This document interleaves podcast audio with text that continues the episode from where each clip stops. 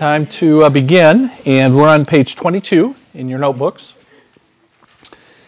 Next Wednesday, no class because it's the night before Thanksgiving. And after tonight, we have three more sessions. So you've almost uh, endured to the end, and we'll make tracks and finish everything that you have in your notebooks there.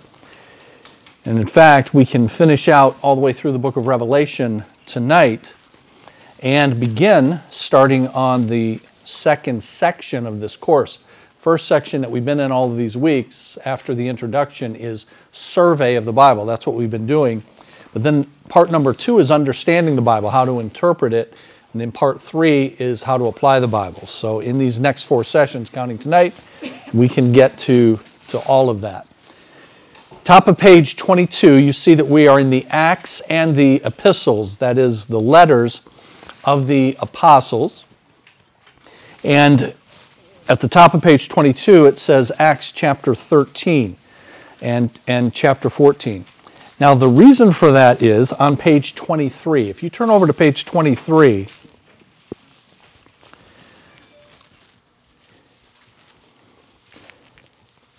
notice that you have, uh, you, you, you see in that grid there where it says law on the left, and then as you move to the right, you've got the book of Acts, and at the beginning of the book of Acts, you have James, but then you have Peter, and then you have, and then you have Paul. So you have Peter as uh, James for a brief period, but then you have uh, Peter as the main character, human character, in the book of Acts through chapter 12. Then, beginning in chapter 13, Paul becomes the main uh, human actor. And that's why then, back to page 22, top of page 22, part two of looking at the book of Acts begins in chapter 13, because that's where Paul then becomes the major figure, and that for the rest of the book, all the way through chapter 28. And as the book of Acts documents the ministry of the Apostle Paul, beginning in chapter 13 through the end of the book of Acts, you find him visiting all of these cities on his missionary journeys. Many of those cities then will become prominent later in your New Testament because he writes letters to them. And that's why the top of page 22 says we're looking at the Acts of the Apostles, but also the epistles, the letters of the Apostles. 13 of those letters in the New Testament uh, or books of the New Testament are written by none other than this Apostle Paul. So as we go through the book of Acts, you're seeing him in that latter half visiting these cities and then for many of them writing back to them to correct, in many cases, issues that have, have arisen. So that's the one, that's the first thing I want you to see about this. The second thing I want you to, to note is as Paul goes on these missionary journeys, and I call them missionary journeys because on page 22 you see Acts 13 and 14, the first missionary journey. Then, if you look down to chapter 16, the second, and then chapter 19, the, the third, and then finally the journey to Rome. So, Paul is on, on the move throughout the, the book of Acts. He goes on these missionary journeys. And what you should notice in all of these missionary uh, journeys, in his ministry, when he goes to these various cities, he does some of the same things over and over again. And those same things are quite important and instructive for us today. He, he preaches the gospel. That's the first thing he does. He goes into a city, he finds some venue to preach the gospel. And that venue is very often in a synagogue. If he can find a synagogue in the city, he knows he has a ready audience that at least knows something about the first part of the Bible and the promise of a Messiah, and now he can come and say, This is the identity of that Messiah. Jesus is the Christ, Jesus is the, the Messiah. But if it's not at a synagogue, then he will go into a marketplace. And as we've seen on Sunday mornings in our first hour, because we're going through the book of Acts, uh, just this past week, he rented for two years a lecture hall either owned or as one of the prominent speakers in this place. Uh, it's named for a guy named Tyrannus. And he rented this and he held forth there in the city of Ephesus for, for two years. So, synagogue, go to the marketplace where people uh, would gather Any place where he could get uh, an audience, he would communicate the gospel. And God has people in all of these cities. Some people are converted in these cities. So the gospel is communicated. Converts uh, are, are born again, come to Christ. And then, importantly, they are gathered into churches. So that's important for us today because it tells us how ministry is supposed to go. Ministry is supposed to happen through the agency of God's gathered people in the local church. And you see that in Paul's missionary journeys. He doesn't just see people converted, he is not a hit and run evangelist. And, and that's what many of us have come to think of when we think of evangelism. That an evangelist goes into a city, preaches the gospel, and then just leaves. But in the New Testament, that's not what an evangelist was. An evangelist did not just go into a city, preach, and then leave, but rather, Paul would stay long enough to establish some leaders, leave some leaders behind that could then stabilize uh, the, the church and pass the baton to, to other leaders. Uh, so it wasn't until he was able to do that, leave the, the converts in capable hands, or stay long enough himself to see the church gathered and organized and then become self sufficient, that he would move on. So, this idea of the centrality of the local church is, is really important. Now, if the missionary journeys of the Apostle Paul, like, like you know, if he just did that on the first one, that does not a pattern make. But if he does it on the second one, all right, now we're getting pretty close to a, a pattern here. The third one, we've got, a, we've got ourselves a genuine pattern here. The local church. And to where is he writing these letters back? It's to these churches.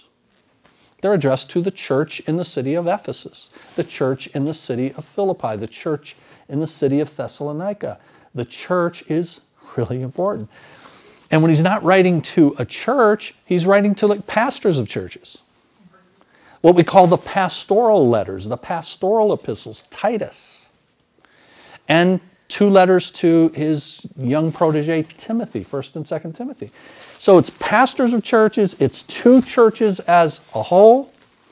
And so important is the centrality of the church that in 1 Timothy chapter 3 and verse uh, 14. 1 Timothy chapter 3 verses 14 and 15. Paul says, "I have written you these things so that you may know how people ought to conduct themselves. In God's household, the church of the living God, the pillar and foundation of the truth. I, Paul, have written you, Timothy. This is 1 Timothy 3:14. I, Paul, have written you, Timothy, these things. Here's why. So that you may know how people ought to conduct themselves in and here's what he calls it God's household, the church of the living God, the pillar and the foundation of the truth. So, what is this God's household? Church of the living God, pillar and foundation of the truth. You know, as you read through your New Testament, you find that the word church, the Greek word ekklesia, translated church, used 114 times in the New Testament, 114. Of those 114, 99 are used of a local church, a local assembly. And then you've got this couple of handfuls where it's not used of a local assembly, but it's used of the church universe, the church, the body of Christ, capital B, capital C church. That is not a local church, not a church assembled in a particular locale, but rather all of the body of Christ, everybody who has come to Christ, wherever they are located. It's used that way sometimes. So in 1 Timothy 3:15, when it says, I've written so that you may know how people ought to conduct themselves in, in God's household, church of the living God, pillar and foundation of the truth. Which one are we talking about, local or, or universal? Well, the context of 1 Timothy 3 makes it indisputable, believe it or not, that he's talking about the local assembly, the local church. With those kind of lofty titles, God, God's household. It's the church of the living God. It's the pillar and the foundation of the truth. Now, I say the context makes it indisputable that we're talking about a local assembly. How so? He says in verse 14, 1 Timothy chapter 3 and verse 14, I have written you these things. What things? And if you were to go back to chapter 2 in 1 Timothy, chapter 2, and you were to look at verse 1, in most of your Bibles, you'll have some kind of a heading there, and it will say something like principles for worship or rules for worship. And beginning in 1 Timothy chapter 2, Paul begins to lay out here's the way public worship ought to go. And he says in chapter 2 that prayers uh, should be made publicly for kings and all of those in authority. Because we desire, we Christians desire to live quiet and peaceable lives. So pray for the kings that they'll keep everything safe so that we can do our thing. I mean, that's really what he's saying. We can live quiet and peaceable lives. And this pleases God our Savior, who would have all men to be saved. He says, so this is about our gospel mission that we pray for this to, to happen. And then he, so that's how worship ought to go. It ought to include that. And then he starts to talk about the role of women in worship in 1 Timothy chapter 2. And then you come to chapter 3, 1 Timothy chapter 3, the first verse.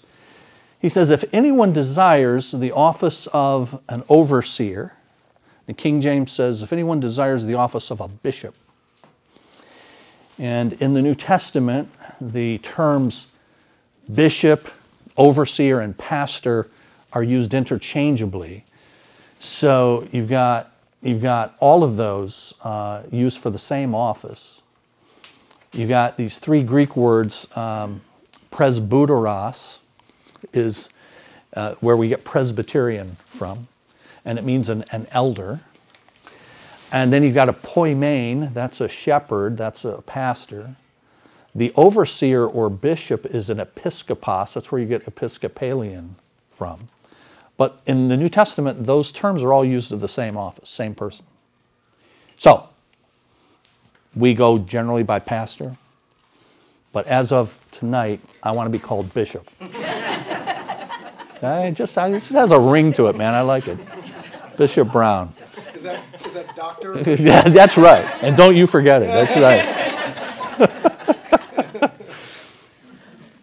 So, but if anyone desires the office of an overseer or bishop, he desires a good work. Now, an overseer, this is what it says, verse 2 now, an overseer, a bishop must be blameless, the husband of but one wife. And it goes on to give the qualifications in order to be a, a pastor, an elder, an overseer in, in the church.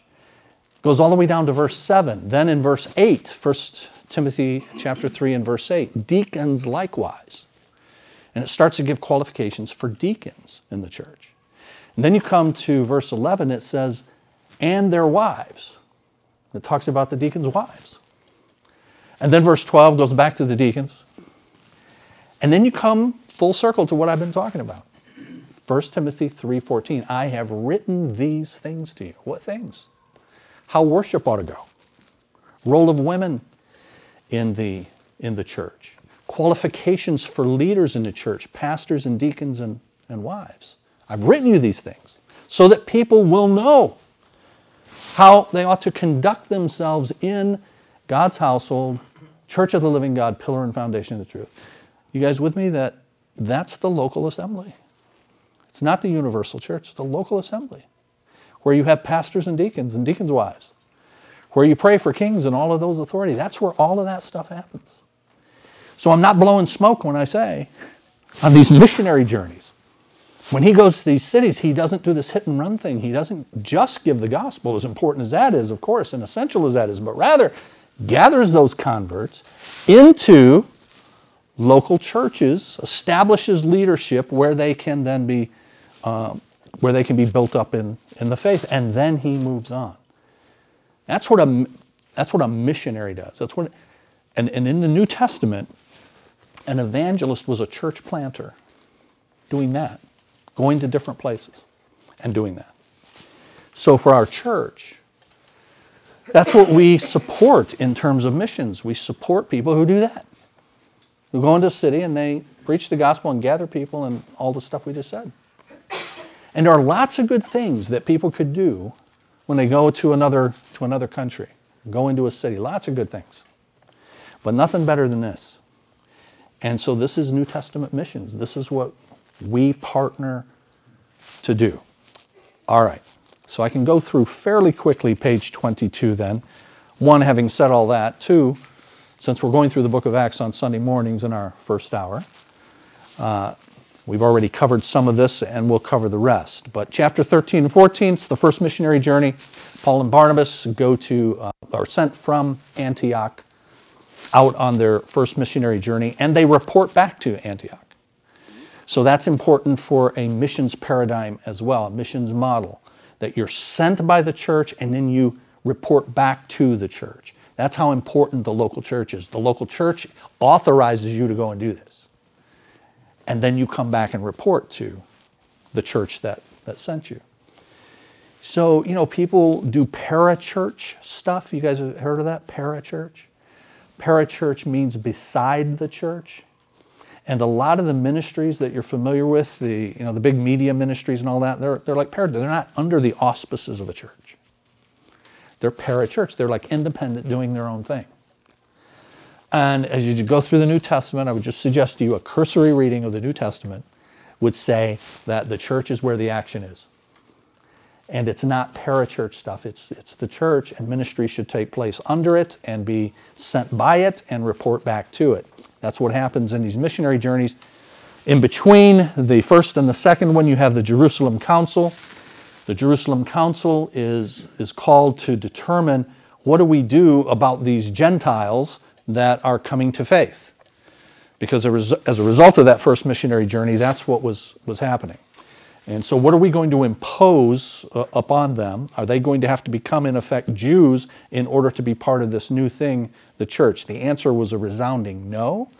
Uh, from the Jerusalem Council, a letter was circulated among the churches to, to say that. Chapter 16 through 18, there is the second missionary journey. After the Jerusalem Council, Paul left on a second missionary journey, again from Antioch, but this time with Silas. It extended to Greece. Timothy joined them in Lystra and Luke in Troas. The principal city, however, was Corinth, where Paul stayed for a year and a half. During this trip, he sent Timothy back to see how the Thessalonians were doing. He received a good report, and upon that good report, he wrote the books of the letters of 1st and 2nd Thessalonians to them. Although not connected with Paul's journey, the Gospels of Matthew and Mark were written about this time as well.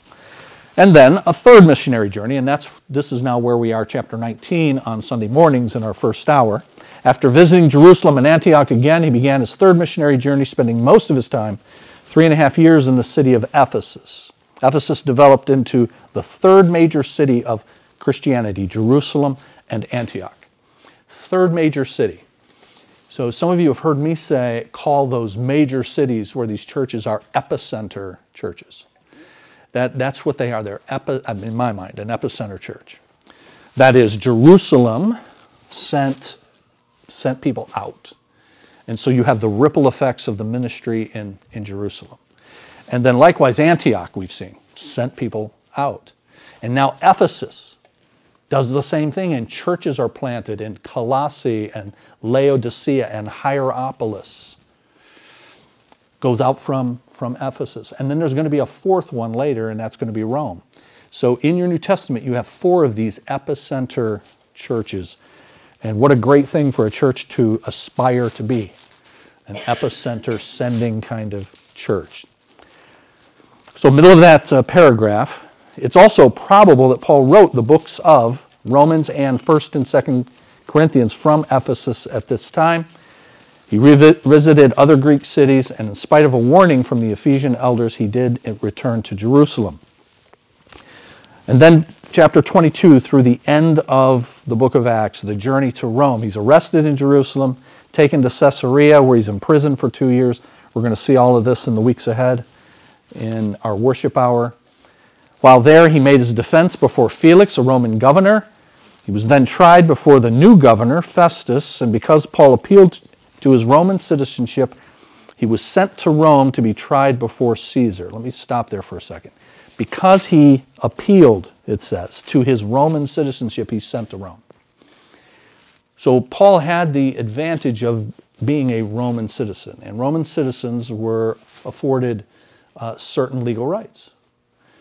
You know, so as American citizens, we're familiar with many of our rights, and you have the right to remain silent, and you know all of that, and you have the right to not incriminate yourself, so you can plead the fifth, and those kinds of things. Well, Rome had these kinds of privileges, and you could appeal your case. And so Paul did that. Now, I find it instructive, and I submit this for your consideration, for you to think about how Paul approached the Roman authorities. As we go through the book of Acts on Sunday mornings, we're going to see that Paul approached these Roman magistrates who are mistreating him for doing nothing but preaching the gospel. But you ever notice how respectfully he approaches them? He's, he's, he's quite respectful to them. And remember what he told Timothy in 1 Timothy chapter 2 pray for kings and all of those in authority. So, does that sound like what Christians are doing today with the government? Respectful? Praying for? It's kind of not what we have going on, is it? And we haven't had it for the last several years. And some of us have been trying to call the church back to that because that's what you see. That's what you see in the New Testament. What, what we care about is the mission of Jesus. And what we want from the government is that we can live quiet and peaceable lives so that we can go about our business. And, and we want to be credible witnesses for Christ in the process and not lose our credibility by the way we behave in the public square. Everybody good with that? So I get a little riled up sometimes about that, and uh, but that's what that's what you see, and that's what you see Paul Paul doing, and that's the way we should behave, and that's the way we should should pray. So he appeals. He makes what I call a respectful appeal. And you always, when you are under authority of whatever type, governmental authority, um, employment authority, you always have the right of respectful appeal but it should be respectful appeal. Christians are not rebellious people, believe it or not. I mean, some of the people, all right, I really am going to get off of this, but I mean, some of the people telling us that this is what we as Christians have got to do, you know, and we've got to rebel and we've got to overthrow the government and all of that. I am looking for, you know, a couple of passages for that. I mean, about as close as I can come is, you know, a guy named Simon the Zealot. You remember he was one of the 12 apostles? And the Zealots were actually a political party. They were called the Zealots. And they were about overthrowing the Roman government. And then Simon becomes a Christian. And Simon the Zealot calms down. And he's no longer about overthrowing the Romans, he's about spreading the message of King Jesus. So that's, that's, what, that's, you always have the right, whether in an employment situation, whatever it is, a child to a parent. You have the right of respectful appeal. And then once you're heard with that respectful appeal, you don't demand to be heeded. Being heard is not the same as being heeded. And we don't demand to be heeded, we respectfully ask to be heard state your case, and then put it in the hands of a God who owns that boss of yours and who owns the government. All right, toward the bottom of page 22. This is just all therapeutic for me. I just come away from these nights just feeling so much better. Bottom of that paragraph for chapters 22 through 28. During these imprisonments, he wrote the prison letters, the prison epistles, so called because he is he's in prisons when he writes Ephesians, Philemon, Colossians, and Philippians. At the same time, Luke, who appears to have remained with Paul during those imprisonments, wrote the Gospel of Luke and the, the book of Acts. The later letters, uh, the later epistles, the Apostle John moved to Ephesus. A few years later, AD 70, the Romans destroyed Jerusalem. About this time, Jesus' half brother Jude, another son of Joseph and Mary, wrote the book of Jude. Meanwhile, the Apostle John had moved to Ephesus where he escaped martyrdom. He lived for another 25 years. There he wrote the Gospel of John and the letters of 1st, 2nd, 3rd John. The last book of your Bible, the book of Revelation, John wrote while exiled on Patmos. In the 90s AD, a new persecution began. John was exiled to this island off the coast of Ephesus. There he wrote the book of Revelation, then probably returned to Ephesus and died there, and that ends your, your New Testament. So, the book of Revelation, uh, when we do Master Plan for Life, which is our other foundational class, so this is one of our foundational classes, the other one's Master Plan for Life. We have a couple of lessons on the fancy term is eschatology, end time stuff. So we talk a little bit about the book of Revelation and what we believe the book of Revelation is saying is going to happen in the future. So we'll deal with that in that in that class. So if you wanted me to get into the mark of the beast and uh, all of that and make some predictions about the return of Christ, sorry to disappoint you. That's uh, that's not the way I roll. Okay. So page 23 then summarizes all of that. The Acts and Letters of the Apostles, part two. And you see all the books of the New Testament up at the top there. You see them vertically. So they are arranged in about the time frame. You got the timeline going along the bottom there. So it gives you an approximate time that these books were written. Far right, you see the book of Revelation because that's the last one written in about 95 AD. And then underneath, you see the, uh, that timeline. You, you have not the books, but you've got people and prominent people from the fourth century AD to the last century, or the last, from the fourth decade of that first century to the last decade of that first century. And if you look at the church in the world there and the, and the lines, just like all these other charts that we've had, if you want the answers to that, they're on the previous page. So you can do that on your own time. And then down at the bottom, you've got a map showing you where some of these things are happening. Okay? Any questions? Anyone care? All right. All right. Thanks for caring. Go ahead. All right. yes, sir. Even if it's kind of off topic, can I still?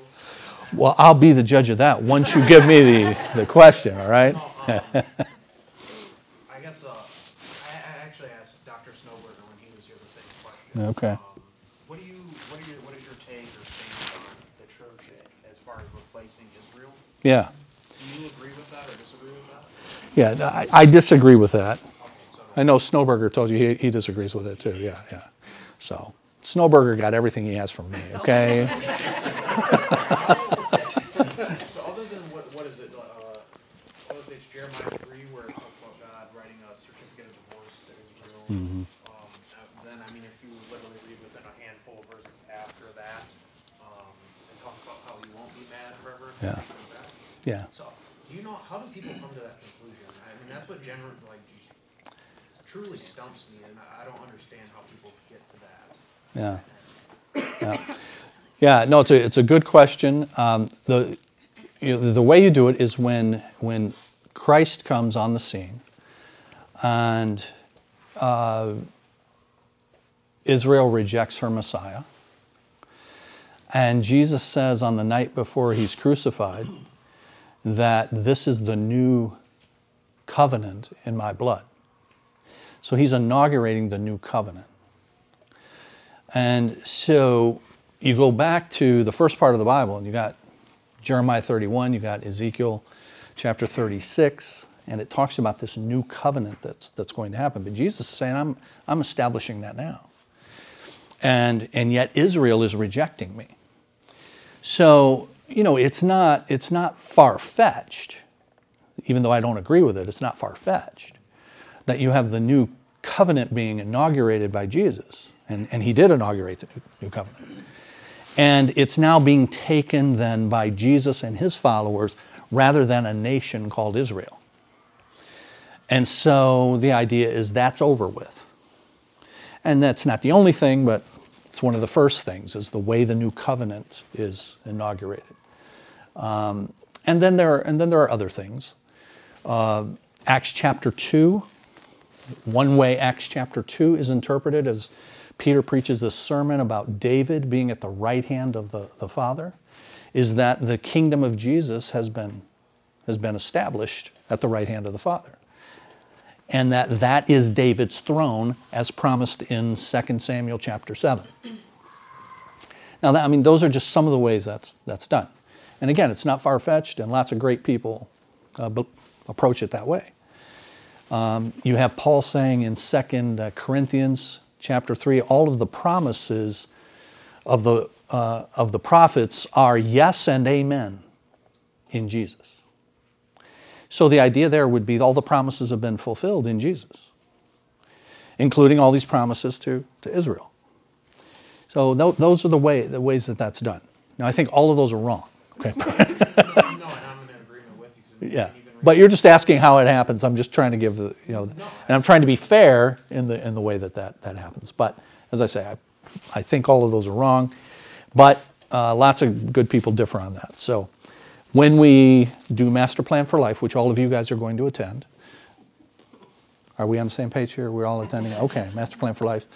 Some of you have already attended Master Plan for Life. Is that right? All right. You don't want to take it again? You hated it the first time. There's no way. You actually flunked. Did I tell you that? That you flunked the. So we'll go over some of that then. Good question, though. All right, take a look at page. Is it 27 in your notebook? Page 27 for our part two now, Understanding the Bible. Page 27. So we've completed survey of the Bible, now understanding the Bible, and then lastly we'll look at part three, applying the Bible. So understanding the Bible. The Bible has both a divine and human authors. Let me stop there. Both divine and human authors. So divine God is the ultimate author of Scripture. Human authors, you have 40 human authors writing over a 1500 year period, the 66 books that are in your Bible. So you've got both of those. For every book in the Bible, you've got a human author and you've got God. So every book in the Bible has at least two, two authors.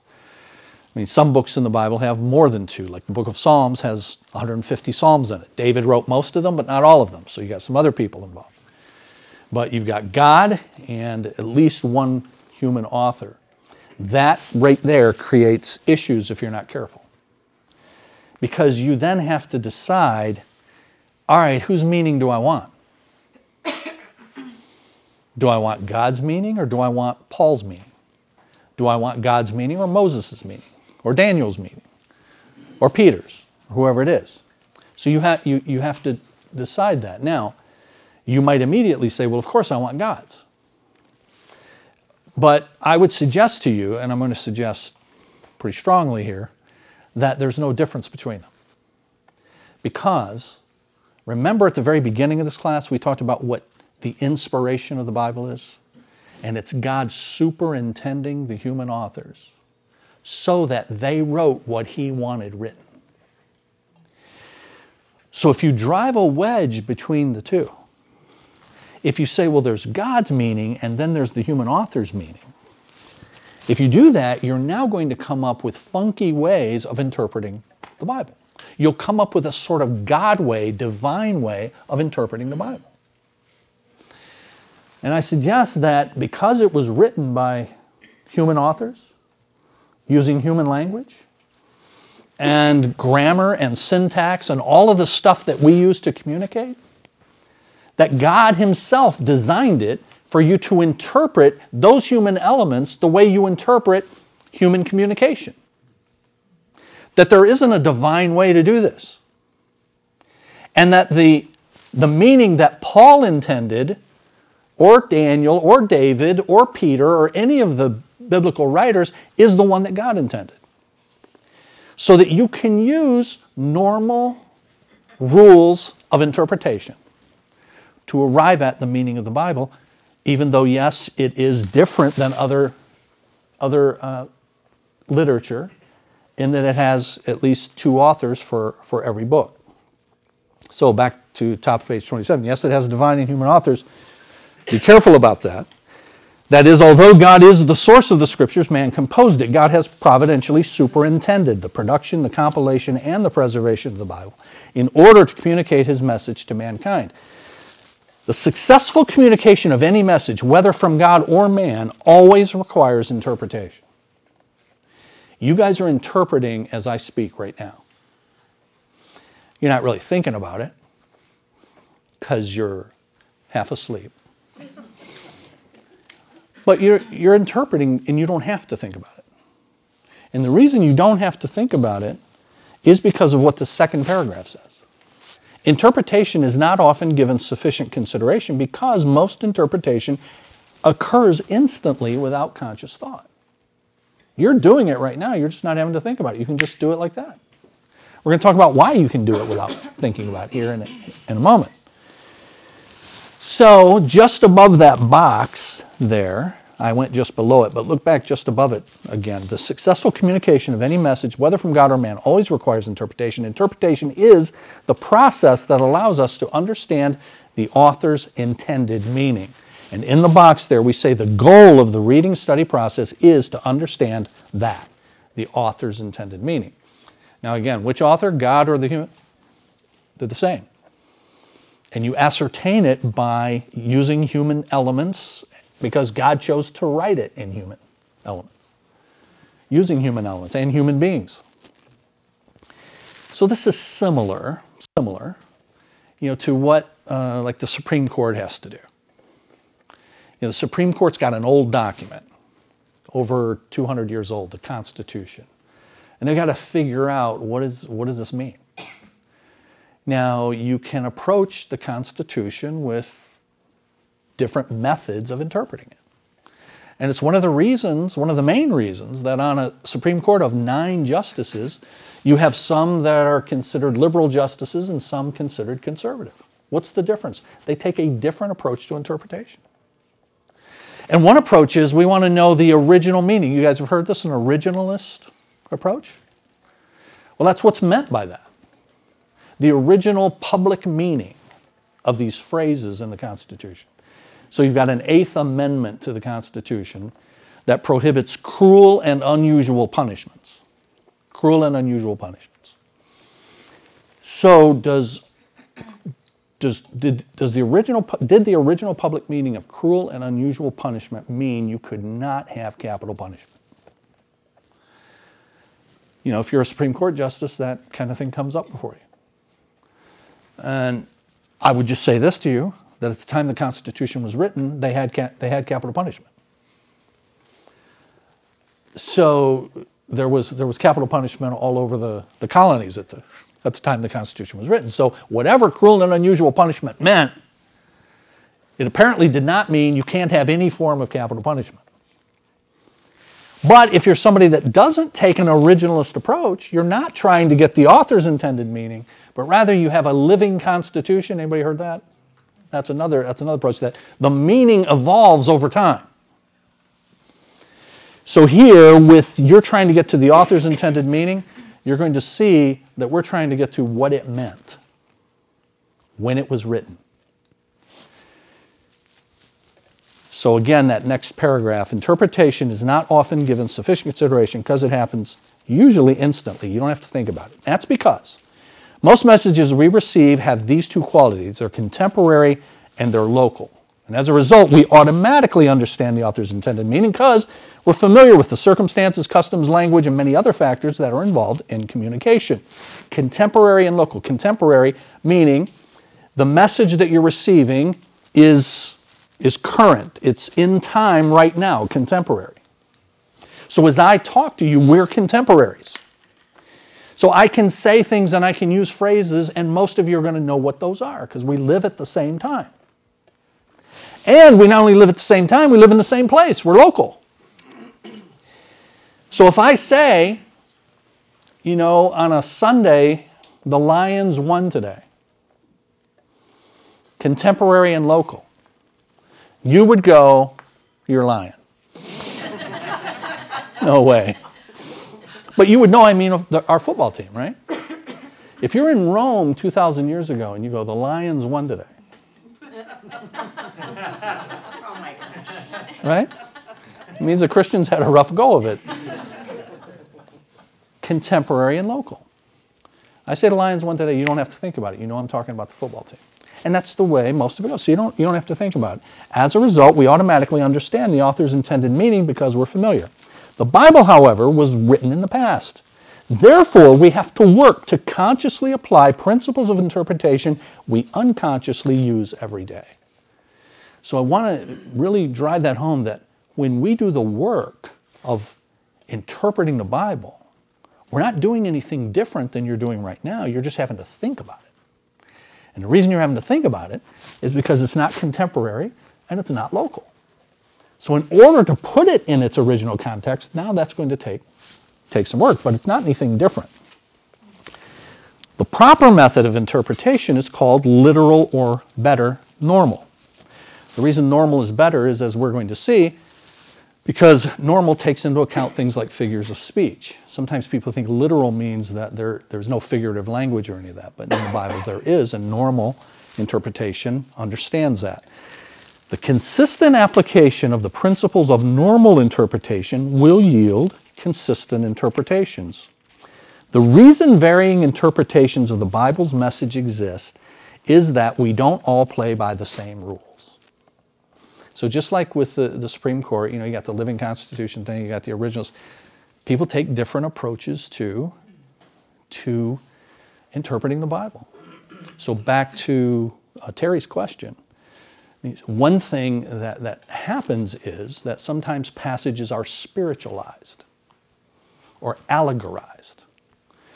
So, and, and you have to decide in that context, uh, when God says you're going to have, I'm going to give Israel land,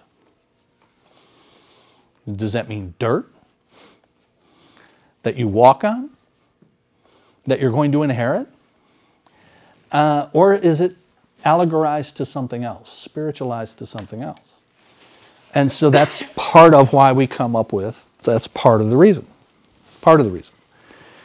So here are, we suggest, rules of interpretation that are common to any message, including the Bible's message, that it all has these three things historical, literary, and grammatical context. So, first, all communication has an historical, a historical context. And if you care to, you might jot next to that or to any of these that say context. Context determines meaning. Context determines meaning. You know, so have you ever had, if you, those of you that have children or have raised your children, did you ever have a situation, or maybe you remember when you were a child and you did this, where you know you just um, you say something that's technically correct to your parents, but you said it with tude. You said it with attitude. And then later you say, then the, and your protest is all I said was, right? Which is technically correct, but context determines meaning. And the context in which you said that was this with that attitude, right? And so you're getting punished. Um, and, and that's always, always the case. Now, we generally, unless we're, unless we're told in the context, can't tell attitude, but you can when you're speaking face to face.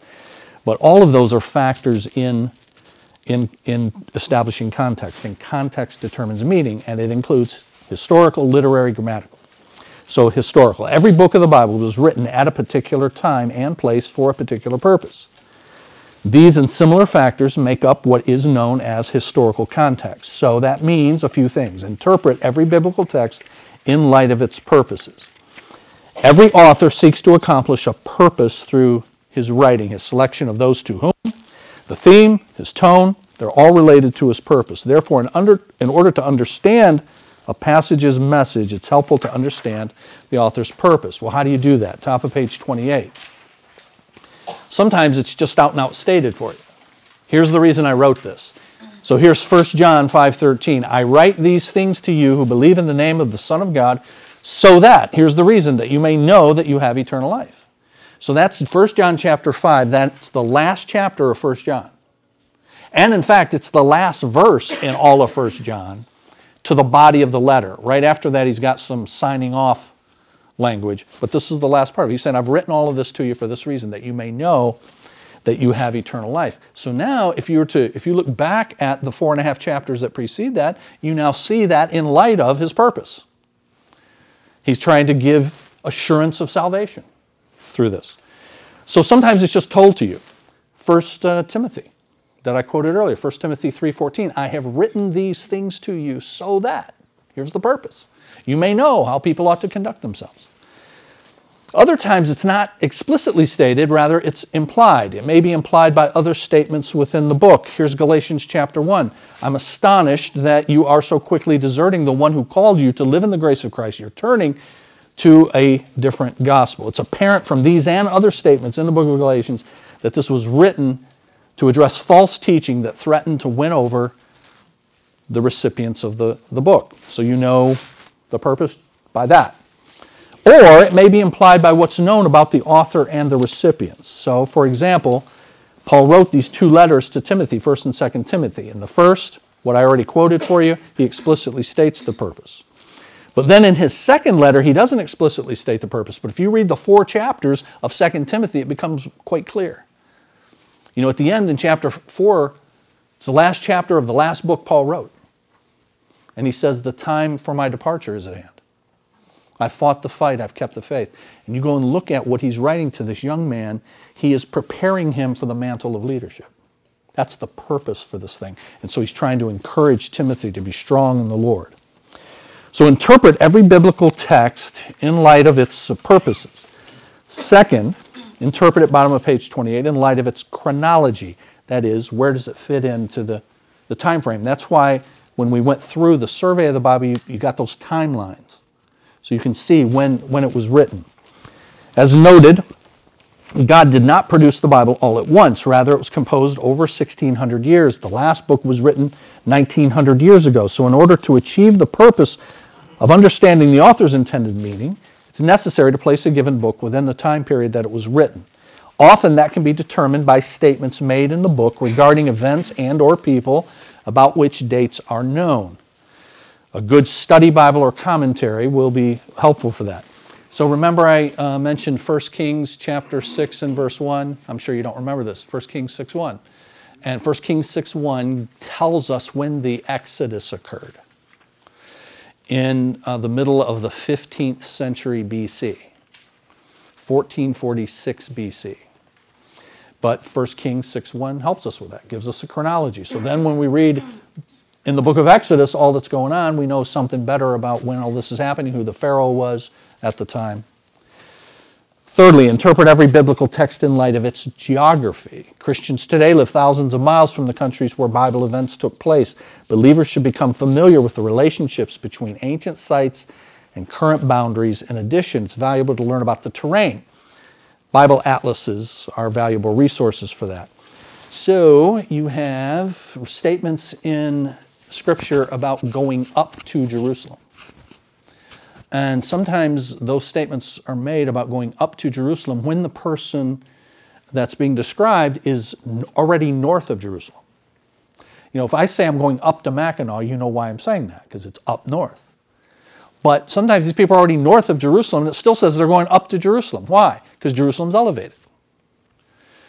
And so you're always going up to Jerusalem, no matter where you're, you're coming from. And it also explains something else.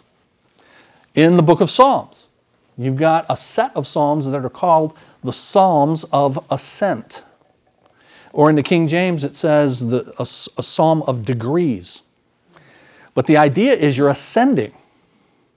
So Psalm 121, Psalm 121, verse 1 says, I lift my eyes to the hills from where my help comes. My help is from the Lord. So this is a pilgrim psalm. You're, you're going to the holy city and you look the hill and there you see. And so you're singing praise for that reason. So it's a song of ascending to Jerusalem. That's part of the terrain. It's helpful then to know, to know that. Fourthly, interpret every biblical text in light of its culture. Modern day thought and behavior are different from that of Bible times. Furthermore, there are cultural differences between groups of people in Scripture itself. The Roman culture of Paul's day was totally different from the Hebrew culture of Moses' day. So it's important to understand the culture then behind any given text. You know, so um, you take uh, you take Deuteronomy 22 and verse 5 says that a man should not wear that which pertains to a woman. So in our day, that means a man should not wear a dress, for example. But you know, in that day, actually, those guys were kind of wearing dresses, weren't they? The culture is different. What pertains to a man pertains to a woman at one time and one culture can, can change. But in your culture, that's the principle that needs to be applied. So knowing those cultural issues is, is helpful. So here's the first principle of interpretation you get out of all of that historical context. A text cannot mean what it never meant. That's a really good principle. That's why we have it in a box there. So bear that in mind. It doesn't mean something today that it didn't mean then. And you first and always want to know what it meant before you make application of it today. What did it mean at the time it was written? So that yields a number of applications for us. One is you, if you're in a Bible study now, you know, with six or eight or ten people, and your Bible study goes like this you all get in a circle and you read a passage, and then you say, Ben, what does that mean to you? And then Ben says, You know, that, I think that means. And I'm sure it would be very erudite and scholarly. and, and no offense, but I mean, really, who cares what Ben thinks it means, okay? or Matthew, or Lewis, or me. Really, we, what we want to know is what it meant. And you can only get to what it meant by putting it in its historical context. The meaning is found in the text when it was written, as it was written, for the purpose for which it was written. All right, secondly, there's historical context, and then there's literary, literary context. In addition to the historical setting, interpretation is influenced by literary factors. Different literary types are to be interpreted differently. For example, an apple a day keeps the doctor away is a proverb. Now, it's not a biblical proverb, but it's a, it's a proverb. It's generally true. And a proverb, by its very nature, is not a blanket guarantee, but rather a general truth. Generally, it's saying if you eat healthy, you'll be healthy. That's, that's generally what it's saying. But you know, you know healthy people who drop dead, who eat healthy and drop dead. Or people who, you know, exercise a lot. Uh, anybody old enough to remember Jim Fixx, who like wrote, popularized jogging and, and running for like regular people? He did. Well, he wrote, you know, he wrote, he wrote a book, best-selling book on that. Everybody started reading his book and people started jogging. And Jim Fixx, who wrote the book and was a really healthy guy, dropped dead while he was jogging. So you know, I was a runner up until that time. and I said, I'm a boy, that stuff is bad for you, man. Stay away from that. So it's a general truth. It's not, it's not a blanket guarantee. The Bible uses a number of literary types and devices that you have to take into account. So interpret every biblical text in light of its, its form. You've got poetry, narrative, proverbs, parables. Each of them is interpreted differently and accordingly. So, narrative portions of Scripture, so when we say narrative, we're talking about portions of the Bible where it's narrating what happened. It's narrating what happened to other people. The book of Acts that we're going through on Sunday mornings, narr- it's all narrative. It's all narrating what happened to other people. most of your Bible, the, the largest type of literature in the Bible is actually narrative. It's narrating what happened to other people. So here's what's important about that narrative portions describe the actions of others. While epistolary, that is the letters in your like your New Testament, prescribe actions for others. So if you don't get that right, if you if you read the narrative portions where it's narrating what happened to other people and you think that that means that I'm supposed to do all the stuff that's being narrated about them, you're going to be in a world of hurt. We cite Acts chapter 1 here. It's narrative. It says the, disciples went to Jerusalem, but is the Bible telling you to go to Jerusalem? In Acts chapter 1? Or any place else for that matter? they went to the temple in Acts chapter 3. Well, good luck with that. There is no temple now. So it's narrating what, what happened with them. Now, you can make application of those things. I've been doing that for months now the book of Acts. But it's not telling me to go to Jerusalem or go to the, the temple, it's narrating that. This is the great fallacy for our charismatic and Pentecostal friends. That they believe that everything that's narrated in the Bible we're supposed to do. I know this because I grew up Pentecostal. So if the apostles did it, we're supposed to do it. And in fact, uh, one of the passages that's often quoted to try to prove this is Hebrews 13 and verse 8. Hebrews 13 and verse 8. It simply says this Jesus Christ, the same yesterday, today, and forever. That's actually used as a proof text. Since Jesus is the same yesterday, today, and forever, then the way Jesus gets his work done is the same yesterday, today, and forever. That's the misapplication that they, they make of that. So you got, you've got to recognize that. Otherwise, you'll find yourself assuming you have to do things that the Bible's not telling you to do. But you have the letters. Paul's writing these letters to churches. Those things can be brought pretty much straight across for us. For example, 1 Thessalonians chapter 4 and verse 3. 1 Thessalonians 4 3. Paul says, uh, he says, uh, it is God's will, I'm quoting, it is God's will that you be sanctified. And then in the NIV it has a colon. It's God's will that you be sanctified. And then it says that you avoid sexual immorality. Well, okay, that, that's, a direct, that's a direct application to us. It's God's will that you be set apart, be holy. And one of the major ways you do that is avoiding sexual immorality. That was true 2,000 years ago, and it's true today as well. So you interpret accordingly. Bottom of page 29. Interpret every biblical text in light of its literary device. Normal human com- communication often employs devices like figures of speech. So one might say, My mouth is on fire if you just t- tasted something that's very hot. In John 10 7, Jesus says, I am the gate. Obviously, Jesus was using a literary device to make his point. Just as one's mouth is not actually in flames, Jesus is not actually a gate. Literal or normal interpretation takes that into account. So here is your second principle all texts are not alike. So, parables, you know, one of the features of parables is they have one central moral to the, to the parable. And so the details are all in support of just that one central moral of the parable. The details are only important as they support that. If you try to make the details central, then you're going to miss the point of the parable. So, Luke chapter 16, Jesus tells this parable of the rich man and Lazarus. You guys remember that? And so, you know, the Lazarus was poor all of his life and he begged and he begged for just the crumbs that fell from the rich man's table. And then Lazarus dies, but Lazarus goes to Abraham's bosom. He goes to heaven. The rich man dies, he goes to hell. You guys remember all of that? Okay. I mean, I've heard sermons on this where, you know, the legs of the table represent things. the crumbs represent represent things.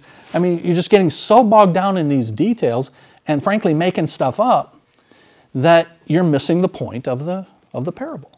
And it, and it happens you know, all the time, unfortunately. So, all communication has a historical context, has a literary context, which gives you two principles. Uh, a text cannot mean what it never meant, and secondly, all texts are not alike. And then we'll see another couple of principles next week. Okay, so we'll pick up on page 30 and we will get done. I said next week, two weeks because we don't meet next Wednesday because of Thanksgiving. You guys owe me 30 seconds because it's uh, 8:14. Have a blessed Thanksgiving if I don't see you before.